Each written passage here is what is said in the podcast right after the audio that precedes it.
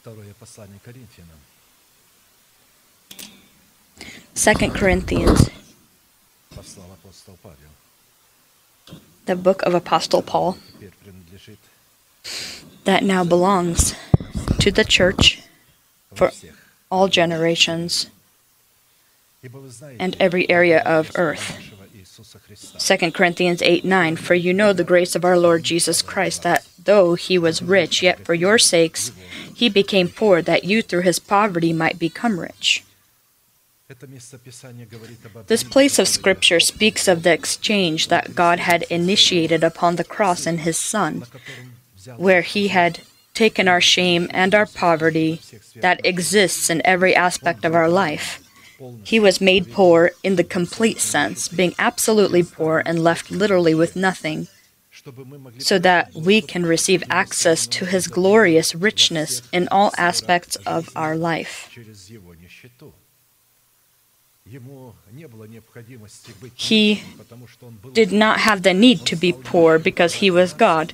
He became poor for our sake, so that we become rich with his poverty, because the poverty of the Spirit gives God the right basis or foundation to lead us into the kingdom of his beloved Son. But for this exchange to actually happen, God needed to access the means that we have by giving to Him our tithes and our offerings.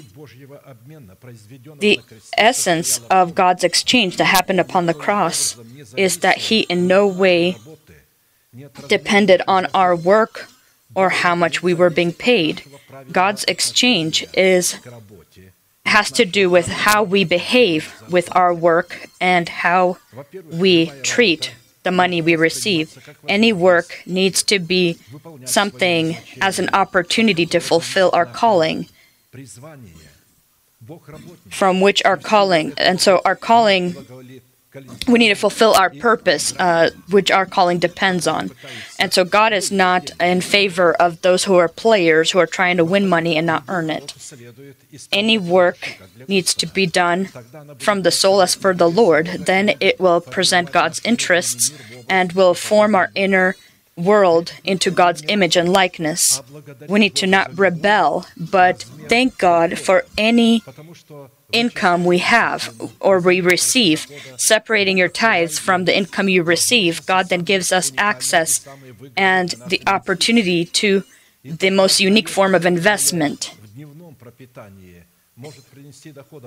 And so then what we daily will receive can be for you more than millions that others receive.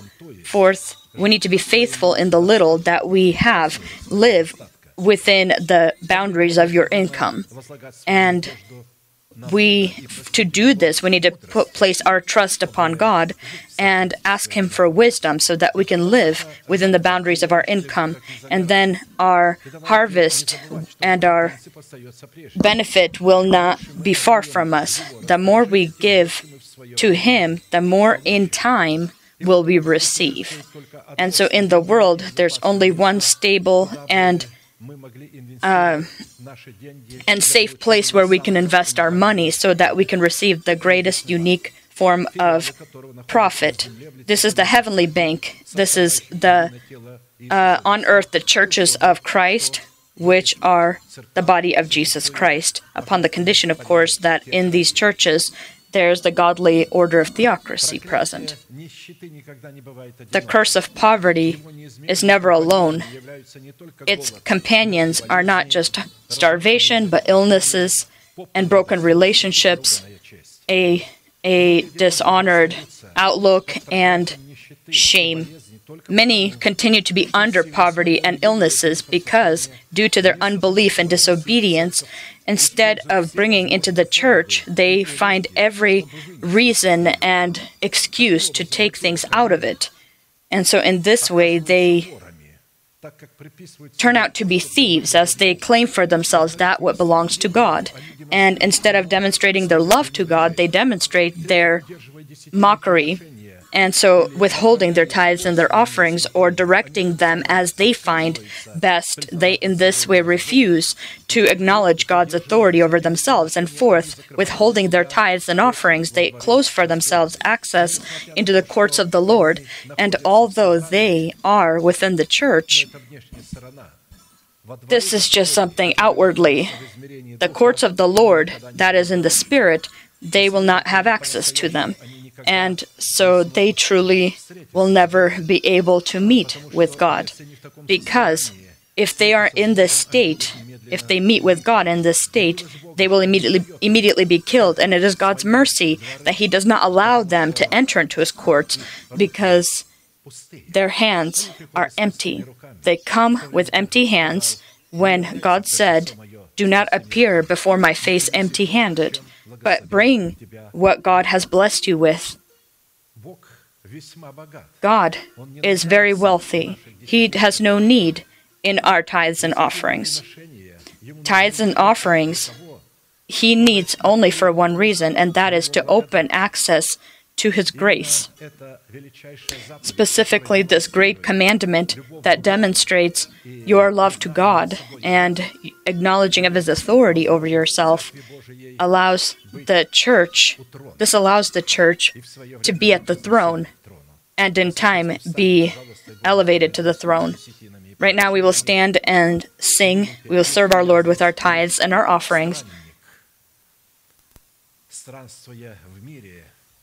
And we will sing as we are a sojourner on this land.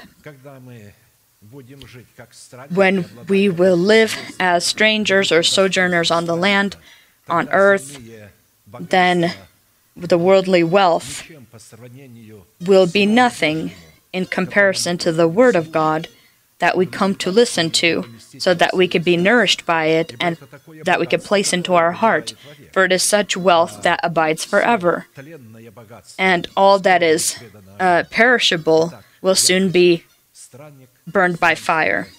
Let us sing.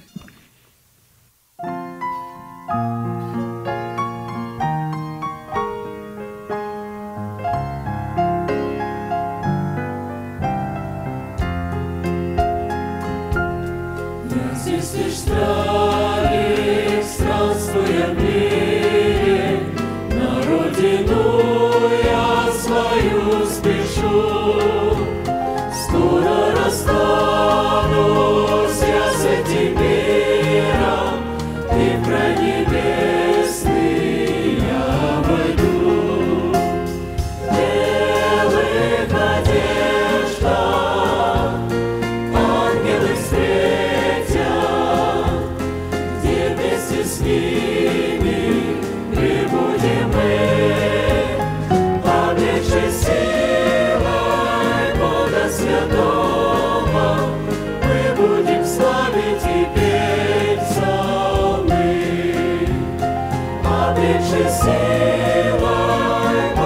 Святого мы будем славить теперь.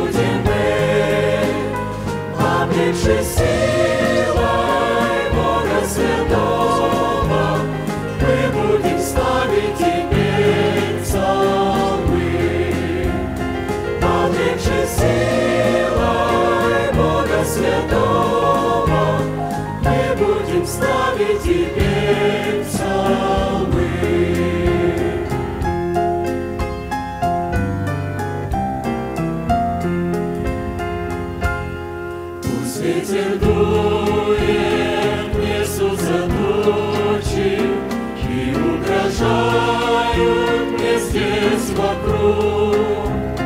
Я знаю то лишь, что Бог могучий Со мной прибудет, как лучший друг.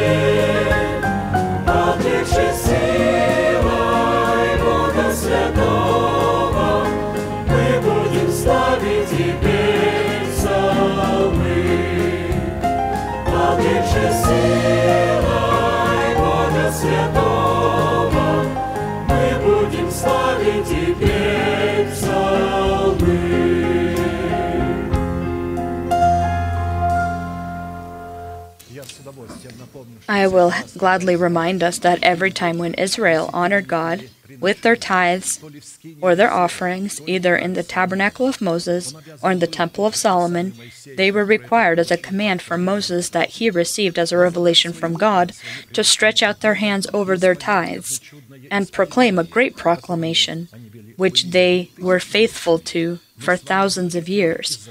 We are that same Israel. We are connected to the same roots. We are nourished by the same olive tree. We will do the same thing.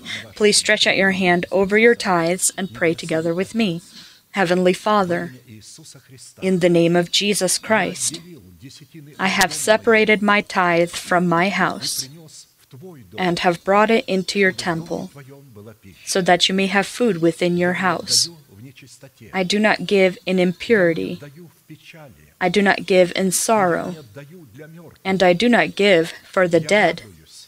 I rejoice that I have the privilege to demonstrate my love and to acknowledge your authority. And now, in accordance to your words, I pray. Right now, may your heavenly windows be open to me, and may your blessing come without end upon your redeemed nation. In the name of Jesus Christ. Amen. Amen. God bless you. You may be seated.